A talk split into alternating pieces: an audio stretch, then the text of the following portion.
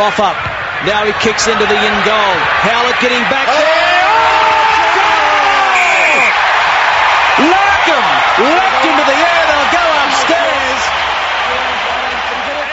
Welcome back, everyone. This is Green and Gold Rugby. I think we're up to episode 216. Depends whether or not you count those uh, Egg Chaser episodes and the uh, the Rivers of Arrogance episode I did last week. But say yes, let's say we do count them. Episode two sixteen is what it is. Now it's been a tough week for Wallaby supporters, and we had a big blow with David Pocock ruled out of the upcoming test, and similarly we've copped a blow as well with Matt Gagarowli also out of the Gagger uh, podcast tonight, which is incidentally obviously brought to you by Sportpool. You look at uh, recruitment and bring people in, and we've done that. And just as we expect the Wallabies, the new boys and the Wallabies to step up, we've got a new boy ourselves, or at least someone we've been bringing through the development rate ranks. Uh, Bobus from the booth, Rob Mitchell, you're joining us. How are you going, Rob?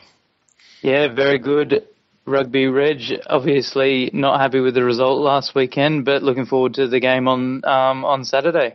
All right, we're looking forward tonight, mate. Looking forward, and uh, and to help us look forward, and you, you talk about losing some of the experience of, of Matt. It's grateful that we have. You always look for your next most experienced man to step up after that, and that's you, Hugh Cavill. Expecting big things from you this tonight. Oh well, that's good. I'm I'm ready. I'm fired up. I'm fired up. I mean, um, I'll probably do a bit of a Michael Hooper and just just hang back a little bit. You know, just, I'll, I'll, I'll come in and I'll come in and, and claim the glory when I need to. But uh, yeah, I'll I'll pick my moments. Excellent. Now, guys, it has been a tough week for Aussie fans, particularly in relation to our, our English friends. We obviously had the test loss on Saturday night, and then for those who watched it this morning, oh, in fact, even for those that didn't watch it, the results the damn same. The uh, the under twenties, the uh, the English got up again against our Wallabies. So we're we're struggling. The whole country's struggling, boys. So what I want to know is personally what you guys are doing to stem the tide. What are you do, guys doing to to make a difference and stopping this English onslaught, Bobus? Uh, three things I'm doing. I'll explain them very slowly. So the first one is I'm watching I'm watching House on um, Netflix. I've got a Netflix account. I'm watching all the episodes of House because Hugh Laurie is much better when he's using his um his uh, American accent than he is with his British accent in any in any acting role. The other thing I'm doing is I'm only dealing with currency above $10 notes.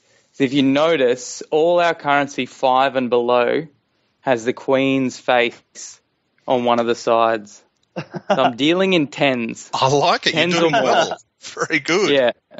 But I'm offsetting that with, um, well, I'm losing money there. So I'm offsetting that with not flushing the toilet because in 19, oh, sorry, in 1596, the modern toilet flush was invented by John Harington, an Englishman, who obviously coined the phrase John. Ah, he invented the modern flush on the toilet. So I'm not doing that this week.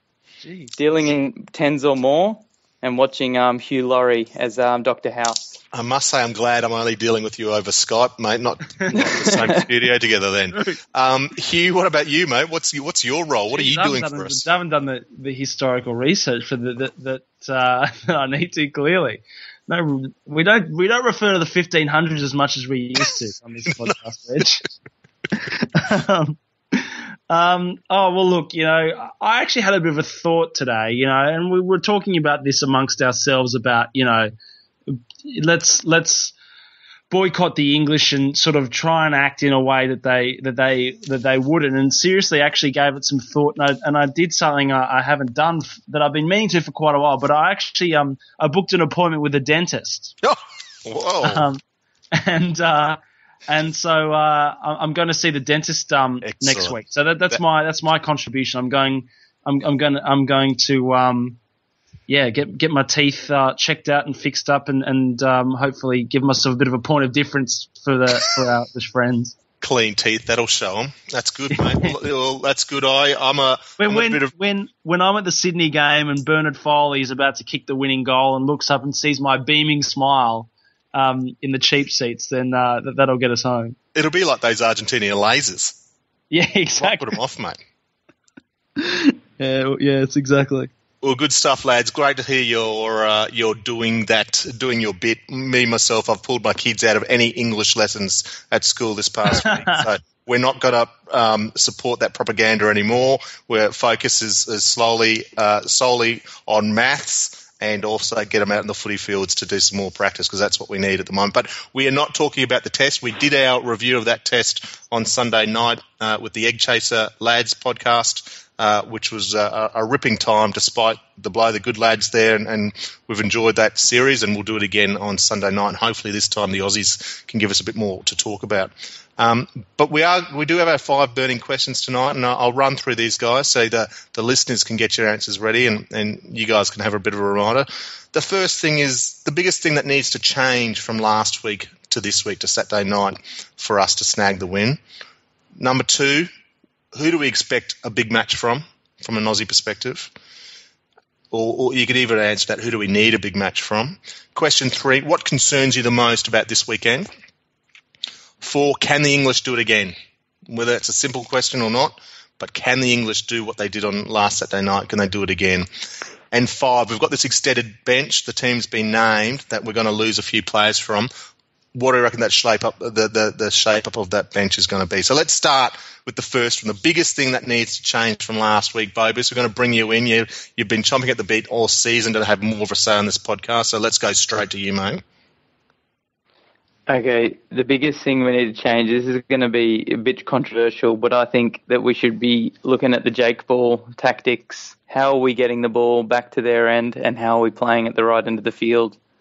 Because we we did well in a lot of aspects in the last test, and we need to get into the right area of the field in order to do that and to maximise our performance. I just think that um, our kicking to touch was poor. It's the first time I've seen Folau make two mistakes in a row in that regard, and um, I just think we need a, a, little bit better set piece and a little bit better um, tactical kicking, and that's the biggest thing for me. So the exit strategies, mate. Yeah, yep. interesting. I mean, even the, strategies, the, sure. Even from our penalties, you know, we're just not getting much distance these days. I, I you know, I crave for the years of Latho where, you know, you, you know, you could, you could crack right. out one of those banana kicks and you'd be 70 metres downfield from a, uh, a penalty with a, a tight angle.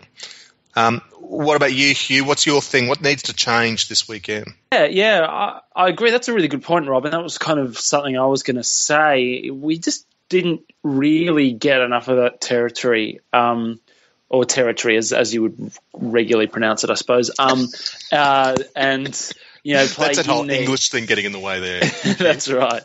Um, and you know, I, I, think the thing I'll say is, is, is what we need to fix is I'd like to see um, our defence a bit tighter.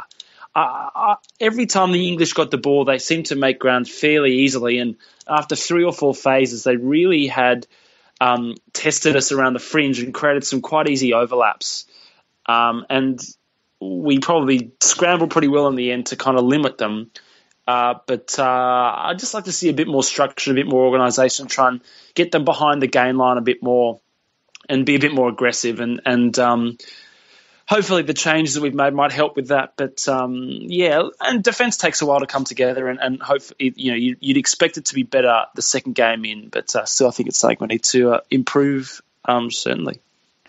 Yeah, good stuff. Look, I um, to me, it's what I noticed. One of the things that dropped off was the uh, the intensity in defence, or, or the uh, the willingness to work off the line. It's something I think England maintained for the whole game. But I think I was watching the replay and it was really apparent early on when we started the the test last week. But for whatever reason, it was almost I think it was almost after those two tries. And you know we talked about in that the, the last podcast. It was such a turning point. So many things happened around there that it really changed the game. But one of the things that was apparent from my perspective with the Wallabies is that intensity to get off the line just slow, you know, and while the Poms were maintain their aggression. Um, it was less so for us. So I, I, just think that's important. We've got to get in their face and get off that line and really put a, a stem to that, that flow that um, they created. And, and, I guess this week they've they've brought uh, Ford back to start and Farrell into 12. So, you know, they're really going to be using that ball uh, that they started to do. Uh, in the later half of that game, so yeah, big one for, for me there. So um, let's see how much uh, Michael Cheika, uh, how close we are to Michael Cheika's thoughts and how the teams come out on uh, on Saturday night. Um, all right, so that's a bit of a holistic team perspective. Hugh, what about a player? You know, who do you expect a big match from from a Wallaby perspective? I expect, Reg, I might see your thunder a bit because this is one of those. This is one of those guys that you had you've been speaking about for a while. I expect a big game out of James Slipper. Um, I, I, I think you prove pretty much correct, Reg, um, and that he should have started the first test. Uh, uh, there was a clear improvement when he came on. He's just in better form, and you know you forget that he's uh, chomping at the bit. You hope to, to get his Wallaby starting spot back. He was, you know, he was a bit of a he was a lay down misère to, to lead us into the World Cup, but then injuries happened and he fell out of form a bit. And Scott Sio came out um, of left field to take that spot, and and and um, I, I, hope that Slipper is um, is is hurting a little bit and, and uh, ready to come out and show in his first start that uh, that you know he's still a, still a number one in, in the number one, so to speak. Yeah, that's a good one, mate. I, I, think you're right, and I think what Slipper has, he's got the smarts, and I've really watched him scrum this year, and he's had to work guys out at times, and he's tried uh, different things in those scrums, and I think what a lot of the articles we've we've linked to, and um, that great one that Matt did himself show on Sio is is for whatever reasons he was done over, but he wasn't able to adjust. And I think Slipper will hopefully have that a little bit more experience to be able to do that. I mean, he's still a young guy, but he's uh, seventy odd test caps, um, and you learn that sort of stuff. So yeah, like that one. What about you, Bobus? I think um, it's the quietest game I've ever seen Scott Fardy playing in yeah. terms of his um, his positive to negative. Usually, he gives away a few penalties, and they're in better better areas of the field to give them away. But in the last test, he gave away a few dumb ones, which he's not usually accustomed to. And I just think he was targeted in the middle, and he got he was playing outside of, of where he normally he normally with the Brumbies he's normally quite a tight number six. He normally pretty much covers lock and um, in that game he was playing very wide, and I think that it didn't suit his play. So with um, with McMahon coming into eight, I think that'll see Fardy end up more in the middle, and I think he's going to have a better game because he, he's not as quick as other um, pilferers. So he's going to have an ability to get to the breakdown first and be a pest, get over the ball and win some more breakdowns. So I that's interesting. So we'll see Fardy. We'll see Fardy um, come into fruition. So you reckon? So last week, and, and Murray Kinsella did this great um, piece, and we were just chatting about it offline before about the Wallaby attack structure, where we had Hooper and Fardy out wide uh, with pods of three internally. You, you, reckon McMahon will end up out wide and Fardy will move closer in on the ball? I just think that Fardy's not an out wide player. He's got no. the ball skills to play out wide, but he's not. He's not as quick as Hooper and McMahon. I mean, Hooper is an exceptionally quick back rower. Same with Gill. Um, but Fardy is not in that class. He's he's more of the speed of a of a um, of a lock, but his ability to stay over the ball and to um, and to steal it and to stay on his feet as the um, people come to clear him out is exceptional. And I think that if he stays in the middle of the field, he's going to have more opportunity for that. Yeah, okay, good stuff. That interesting. That uh, gives me a bit of hope. I'm quite excited about the uh, the thought about Fardy back in close and McMahon perhaps being the one lurking wide. Um, mine, and, and, this through my con- contractual obligation with the Queensland Reds, is to mention another Queensland player, and uh, it's Kerevi. I mean, I think I try to mention him as many times per podcast. I'm not sponsored by them, but I, um, I, I you know, I, I maintain. I think he was solid on on last Saturday night, but I think you know, for the Reds, he's the man. And when he gets that ball, he gets to do whatever he wants. And if he wants to run 100% of the time, we love him. And he, and you know, he, he, he it's generally effective.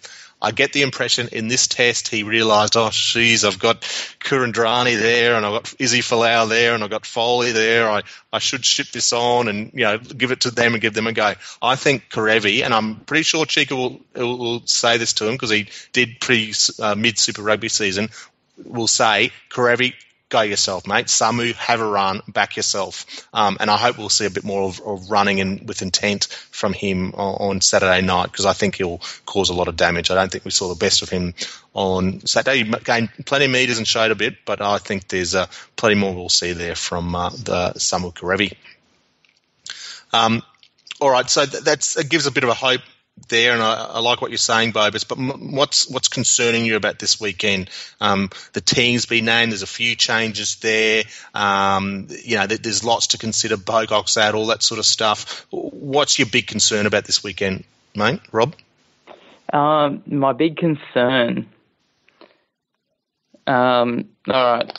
Oh, can we throw to Hugh and come back to me? Oh, what? God, look at this rookie I can here. edit this what, out. What are these rookies? No, no, you're not editing this out. You- Oh, the editing, But creative editing. Yeah, yeah, these rookies coming in here, give him the chance, Hugh.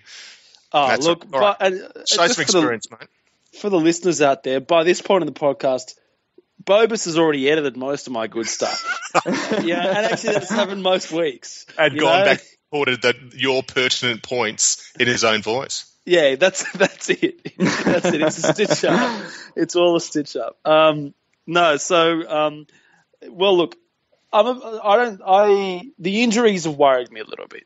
You know, the that we just losing David Pocock. It's the obvious losing David Pocock, but also losing Rob Simmons. I think Simmons is obviously a tough guy to cover for.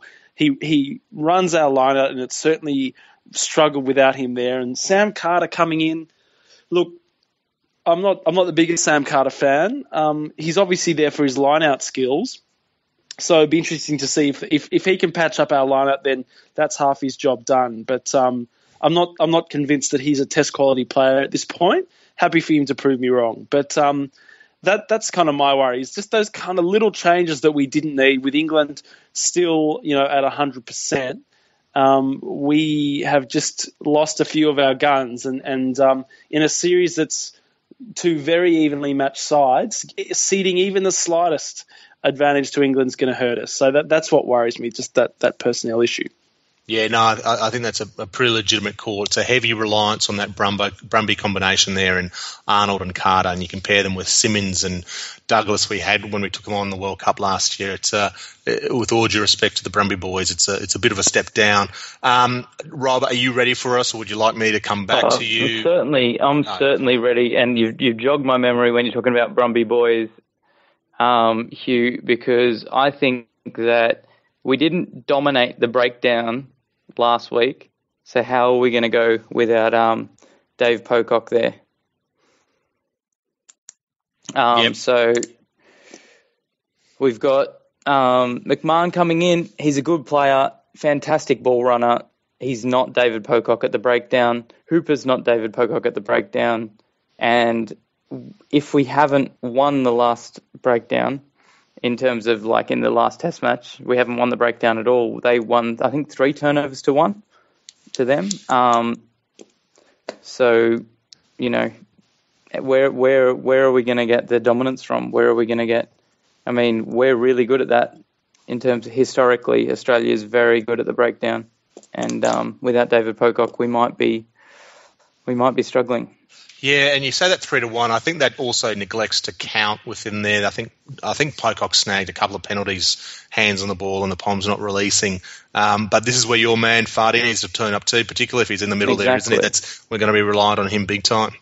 Um, all right, good one. Mi- Mine's not so much um, a player, but it's, it's I'm still concerned about the Wallaby, Wallaby mentality or where their headspace is at the moment.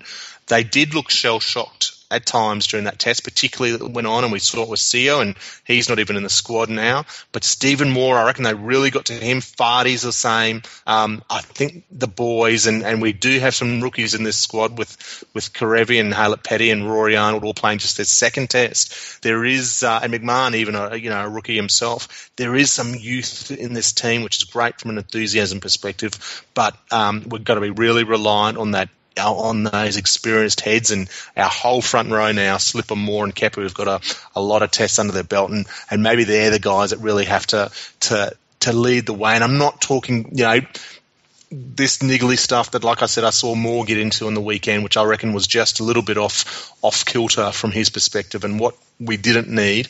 Um, I'm hoping that there's that tough, no nonsense attitude, but it's all about the footy and all about uh, maintaining our, our, our physical dominance or creating this physical dominance of the English. So it's just that mentality. I'm a little bit concerned and uh, about where that stands at the moment with this Wallaby team, and it'll be a fascinating uh, aspect of the game as to whether they uh, whether they can overcome that for this weekend because the English are most definitely on a high uh, as we saw from the celebrations and have heard quite repeatedly from their fans all week. Um, and talking about the English guy, let's go to our fourth burning question here, and it's about the English. I mean, they were superb on Saturday night. Um, Hugh, do you reckon they're capable of, of backing up and doing it again? Yeah, of course. I'm, I'm really worried that they will. Um, and uh, I wouldn't be surprised, and I'll, I'll check while I say this, that if the bookmakers have installed them as favourites because they were very impressive. Um, they've had no injury issues. They can. They're now sort of you'd hope a little bit more uh, adapted and at home in Australia. And the confidence, the shot of confidence that they would have gotten out of that game is is unfathomable. I, I, to to win in Brisbane like they did, um, to score some tries and to you know to get us um, off our game Australia is still the favourites, actually, quite comfortably, which is, is a little right? bit surprising. Wow, dollar seventy five to England's two dollars and eight. But wow. the the um, English have you know had another week with Eddie, another another week of of um, Eddie sort of um, firing them up and watching that game video and. You know, I've got to think that they're going to grow equally as much as the Wallabies will over the over the uh, over the week. So yeah, look, I, I I'm not sure I'd tip them to win, but we'll get to that later. But geez, they're, they're, going to be equally as menacing this week, if not more so. Yeah, the the big question. Oh, look, I shouldn't potentially step on your thunder, Rob. We'll, we'll, see. But the the big question is a guy like I thought Haskell obviously was superb last week, and he's uh, I think it surprised a lot of English supporters. It's uh, whether he can back that up again because his performance was so critical to that game. So the English have made a few changes changes um, with uh, young Jack Nowell, who came on and scored that last minute try, coming into the side from Marland Yarde. Uh, Farrell moving out to 12 um, with uh, George Ford starting, which is effectively what the team was from uh, about 20 minutes in. Uh, with that Luther Burrell uh, stepping out early, so but they do have a six-two bench, ironically, which is what the Aussies were last week, and we will get to what we think the Aussie bench will be this week. So, Rob, what do you reckon, mate? Do you reckon the Poms can back it up? I mean, they certainly can win the next game, but I really hope that the Wallabies don't give them the errors that they fed off in the last game. I mean, throwing the ball behind your own player while you're about the 40 metre line and letting them in for a try. It's just soft rugby. And if Australia does that again this week, then the Poms will win. And that'll be extremely disappointing because to me, that's a massive error that no one should give away.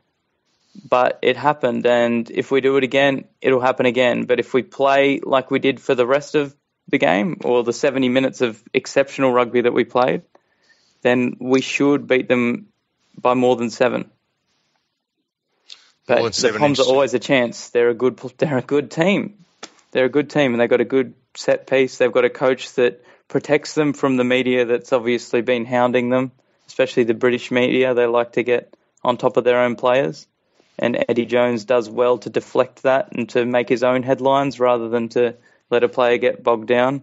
I know um, George Ford, you said, is starting in 10. He missed a few kicks, and the British media was saying, oh, he's not very good. And he was, uh, I think Eddie Jones came out saying, well, we scored six tries. So yeah. how, about, how about we focus on that rather than our, our fly half missing goal kicks?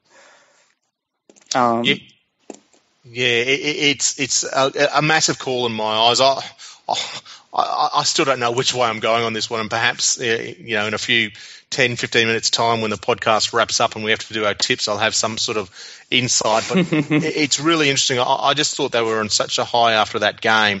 Um, that you know it's a massive ask to reproduce that again. They were cute, and that's and that was part of my reason I tipped him. You know, because I, I know you know Eddie loves those big matches, and he he would have been identified this for a while. He might not have been talking about it with the players, but he would have been implementing strategies and so on, so on. That was all about that big first match. What Eddie does is he wins those big matches. Um, uh, you know, we talked about that 2003 World Cup semi-final and the the uh, Springboks versus Japanese match in the Rugby World Cup last year, and then this one.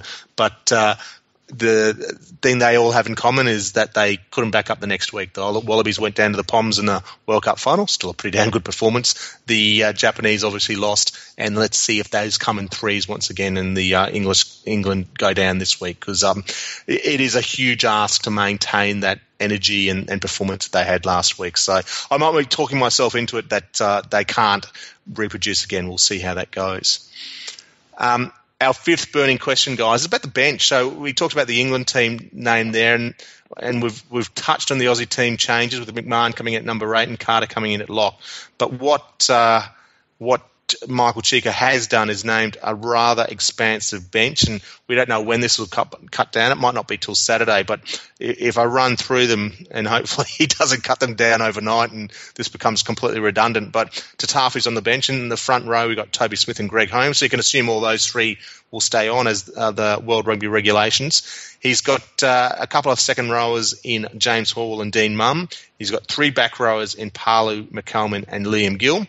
And then he's got Frisby, Lealiifano, who are both on the bench last week, and they're joined by Luke Morahan on the bench. So, Bobus, which way do you reckon this is going to go? Who's the three he's going to admit? Are we going to go for a 6 2 bench again, or is he going to even it up and have an outside back there as well? Or I guess he's got to consider Rob Horne's injury uh, when he makes all those decisions? Um, with um, the bench, I would be getting rid of Mumm, Palu, and Morahan. I think that um, you've got to have the three front rows obviously as backup because yep. they need to come on. I think Hall covers four to six. Mc, uh, McCalman covers basically six to eight. Liam Gill is the out and out fetcher. You got Frisby that covers the nine, and Lealiifano that covers the 10, 12, 15. And then you've got the players on the field that can slot into different positions regarding um, whoever's coming on.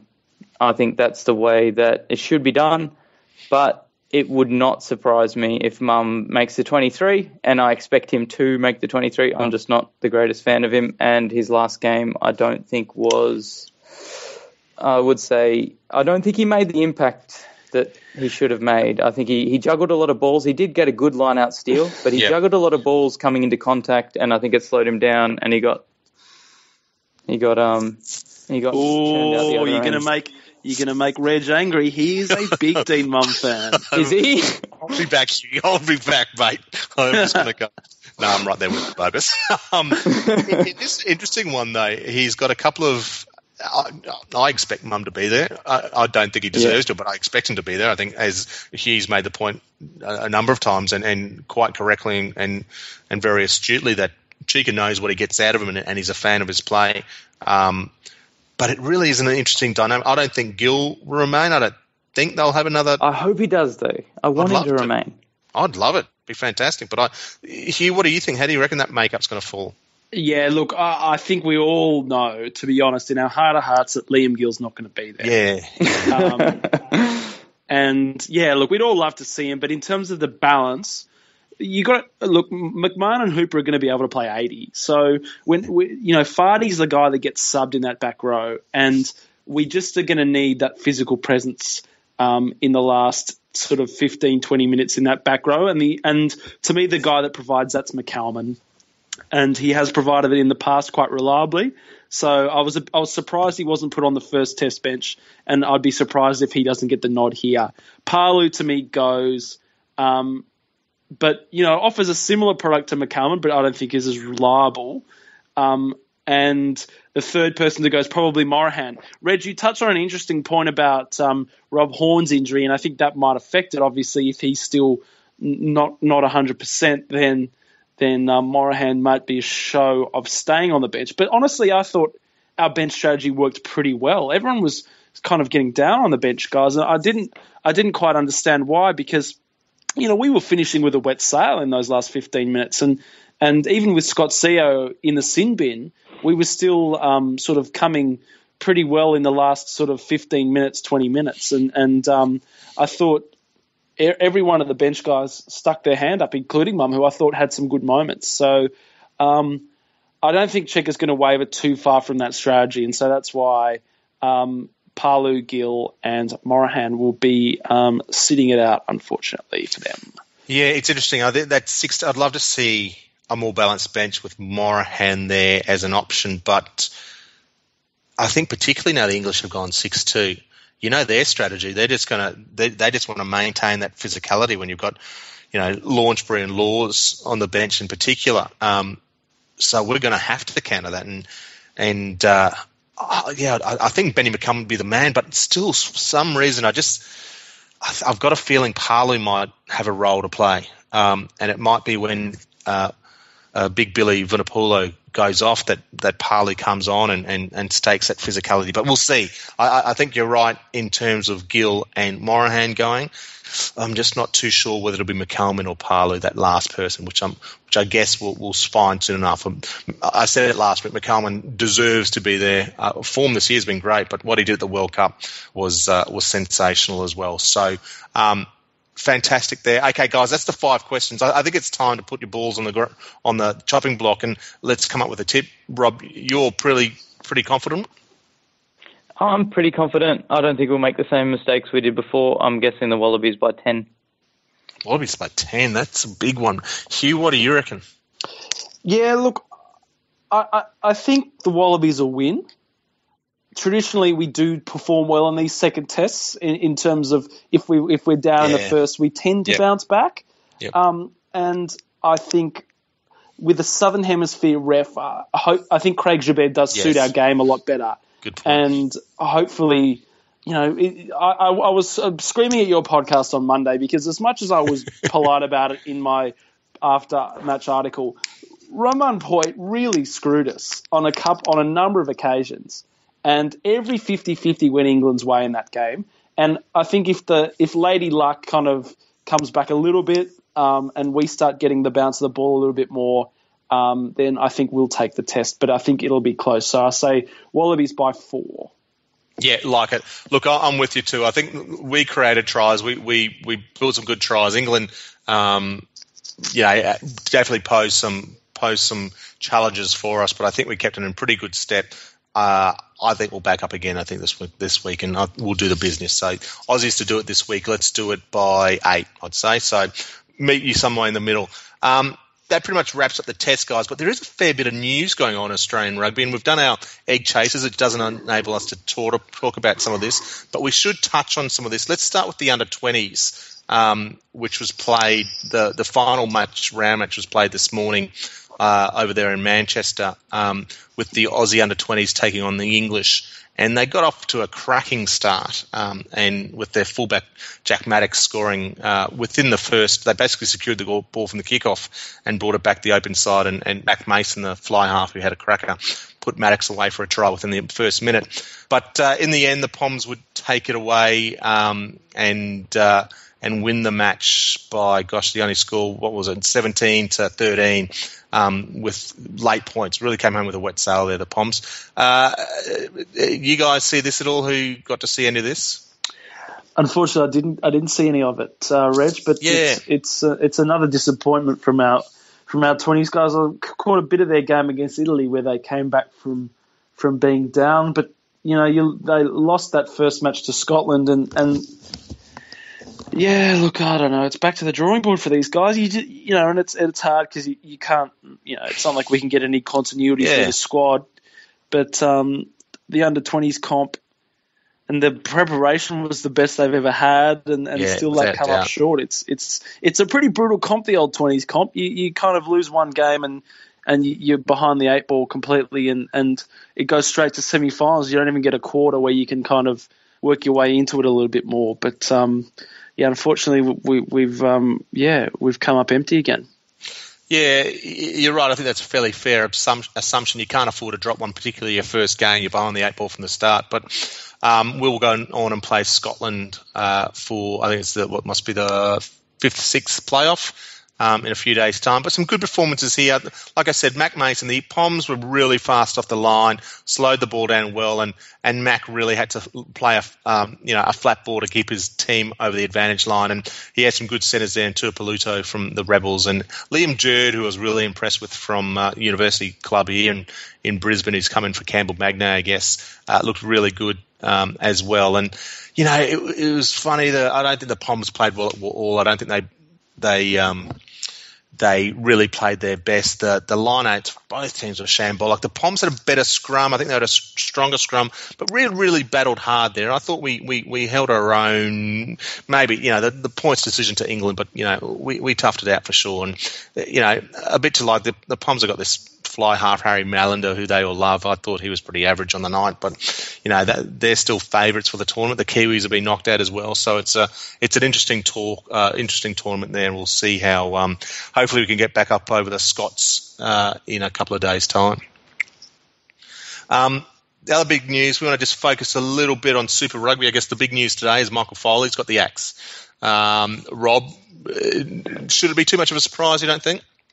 No, not at all. I think um, last year and this year, Foley has completely underperformed. He hasn't played a brand of football that's conducive to growing the game in the West, and unfortunately, he's got to go. So um, it's a bit like the Richard Graham dismissal. Like, might be the nicest guy in the world, might be pretty good at his job, but just unfortunately not good enough. And that's what it comes to in Australian rugby. You need people that can perform the way you want them to.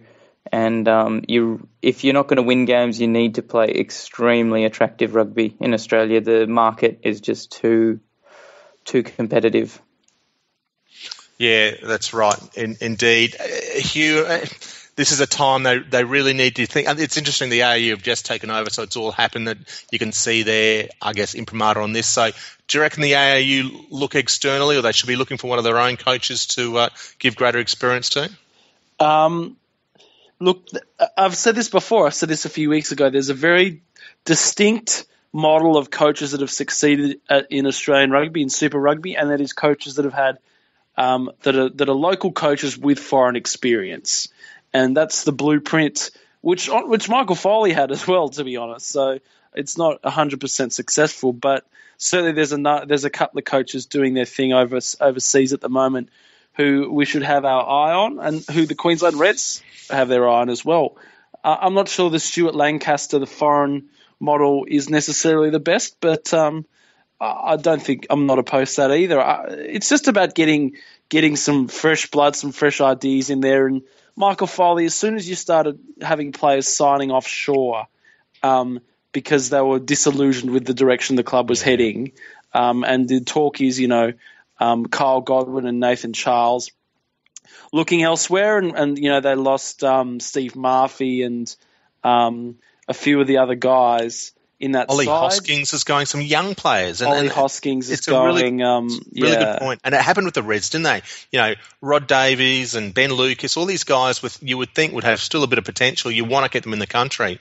Um, you know, Aidan Toua and Albert Anae, and then all of a sudden, those guys, you know, went away for a year, realised it wasn't always greener. They've come back to the Brumbies, and now there's talk about these other players coming back to the Reds. So hopefully, you're right. That similar changes at the Force can see these players come back. Yeah, exactly, and, and let, us hope so because we love the Force here, and um, we all we want to do is see them succeed. Exactly. Number one priority: save the West. yes. Um, now you look talk about new blood, and and the other news it happened. I think was it last Friday. It was. It was all the pre-test lunches and the up here. Um, this guy ain't new blood, but is a pretty exciting blood. George Smith is coming back to Australian rugby now and, and signing with the Reds. Now this was a ridiculous evolution of a story. I don't think anyone had any word of it. Uh, Wayne Smith tweeted a bit of stuff on Friday morning. Um, I, I, thought of, I, you know, I, he'd say he'd seen him looking for property, or the, the, story was George Smith was looking for property. I I assumed uh, I made the gag that he might have got mistaken with AJ Gilbert, who was uh, a former back row with the Dreadlocks too, who was um, forged a bit of a career, I think, almost uh, the George Smith lookalike. But um, but then all of a sudden, it was confirmed, all within the space of about three or four hours, which is astronomical, but it blows my mind. Hugh, would you ever have thought that Smith, one, would come back to Australia and play again, but two, it wouldn't be for the Brumbies? Yeah, it's bizarre. I mean, what he, you know, especially, I, wouldn't have thought he would have come back to Australia the first time, which was what 2013. Yes. If you'd have told me then that he'd be doing another stint in 2016, I would have laughed at you. You know, it's it's it's it's fantastic. You know, it, it's shades of Brad Thorn about it a little bit, coming back to play for the Highlanders that he did later in his career, and hopefully it's more successful.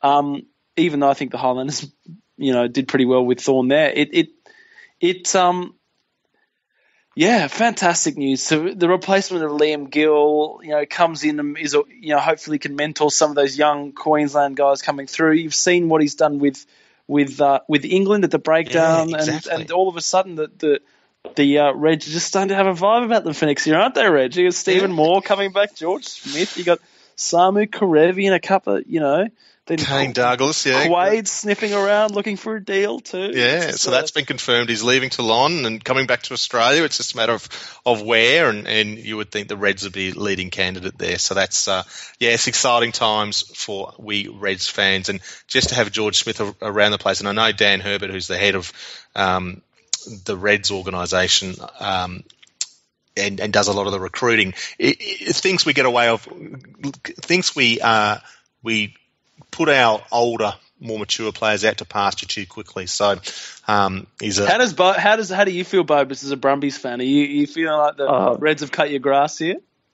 My no, my love for the Reds for next year has gone up tenfold. No, no, like 17, 19 fold with more George Smith and Quade Cooper possibly being in their ranks. I just think that we're going to go back to um, 2011 where you're watching the Reds and you, you're willing them to win. You're willing them to beat the Kiwi sides because that's who we have to beat from now on, isn't it? Yeah, exactly. It's not about beating the Australian teams, it's about beating the Kiwi teams. We play them just as much. It's a great attitude, Bobus, and I think um, I think how we had the Goromaru membership for all our Japanese oh, target. I think we might have got a, good signing with Goromaru, didn't yeah, they? but I, I think the Reds will be looking at a, yeah, the Reds will be looking at a George Smith membership for our Brumbies fans. Yeah. So if you, if you want to join up, that's right. We'll be marketing that for you. Oh, I'd, I'd take one. I'd take the weather's better there. I think. yeah, you uh, get Blocker Blocker Dutton will be up up there like the Japanese journalists interviewing all and sundry. Exactly yeah. right. Um, so great to see him there. We look forward to seeing him around Ballymore. He's going to play the off seasons in Japan, so it's a lot of rugby for him. But I think just his sheer presence around the place will be fantastic. You talk about uh, experience and, and and quality individuals and what they provide to an organisation. Uh, well, the Waratahs lost a quality one this past week with Benn Robinson um, announcing his retirement. Hugh, that's a huge loss, and, and you know, understandable. It's, it's, injury. It's not how you'd like him to see him go, but it's uh, a huge blow for the Waratahs. A, a, a wonderful Wallaby and Waratah, um, and very popular player.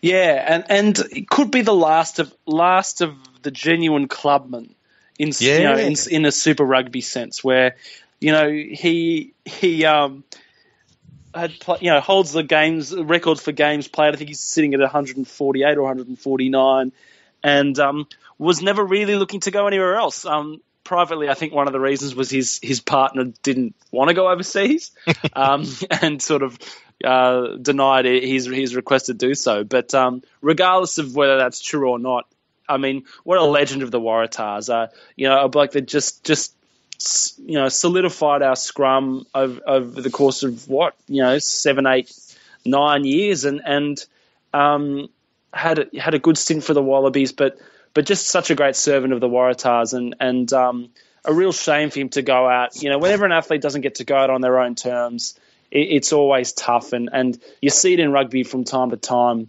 Um, but nothing quite as quite as sudden as this. You know, well, we saw it with um, Itavaya earlier earlier this yeah, year, and point. you yeah. know that's that's that was that was pretty um pretty tough, and and so is this I think, and you know Robbo's like he he was in the twilight of his career in a mm. sense, and and you know you felt like his his best days were probably behind him, but still it's it's never good to see. So um, I hope they give him a really good send off at at the next Waratahs home game, and he gets a a big standing ovation from from from everyone because he certainly deserves it.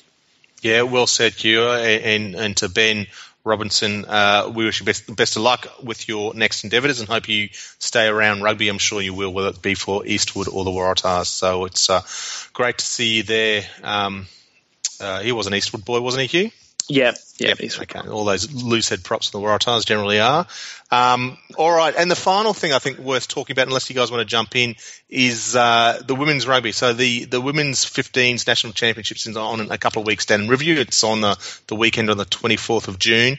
But the big news uh, is that Buildcorp, who's you know a, great rugby supporter, they support the NRC and uh, most of university rugby clubs in Australia, and, and they've thrown their weight and, and money around behind the women's program now. So we know women's sevens is, is taking off, but now the 15s is getting back up there, and and the uh, the World Cup uh, next year the Wallaroo squad, which is our women's 15 squad, are actually, with a bit of help from the RU and obviously Buildcorp, uh, are going to play a double header against the uh, the All Blacks, the Black Ferns female All Blacks uh, later this year, and, and, including, so they're going to do a tour of New Zealand, a three match tour of New Zealand, but um, one of those matches will be a curtain raiser to that Eden Park Bledisloe Cup match. So, what a fantastic experience and a great boost for the code there. So, congrats to all involved. Um, by all reports, Bill Pulver has been really pushing for the, the growth of this women's game and not just in sevens and, and to have a supporter like Buildcorp alongside him is, fantastic. Good good signs for the game. Oh, how, how let's I mean let's take a second. I mean, you know, we we talk uh, a lot of women's rugby on this, and and it's and Buildcorp. I mean, the the Sukkars, um, yeah. who, who, are the two sort of um, I think it's Tony and Josephine. Josephine, um, yep. Uh, uh, and I mean, they're, they're, these are the supporters of our game that we really need to stand up and applaud and, and, and hope to encourage more people to do that.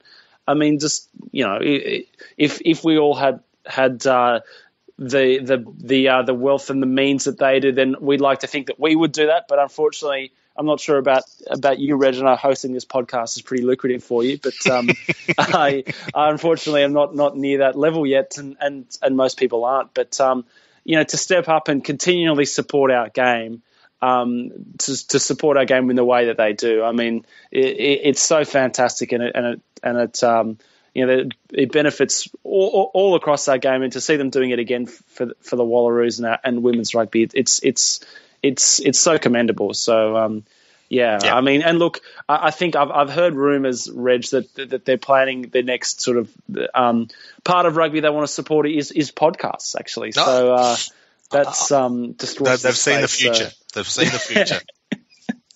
yeah. So and and look if and again, Buildcorp, if, if you just want to sponsor one member of a podcast, not a whole podcast, um, feel feel free to get in touch. Um, yeah, yeah, yeah.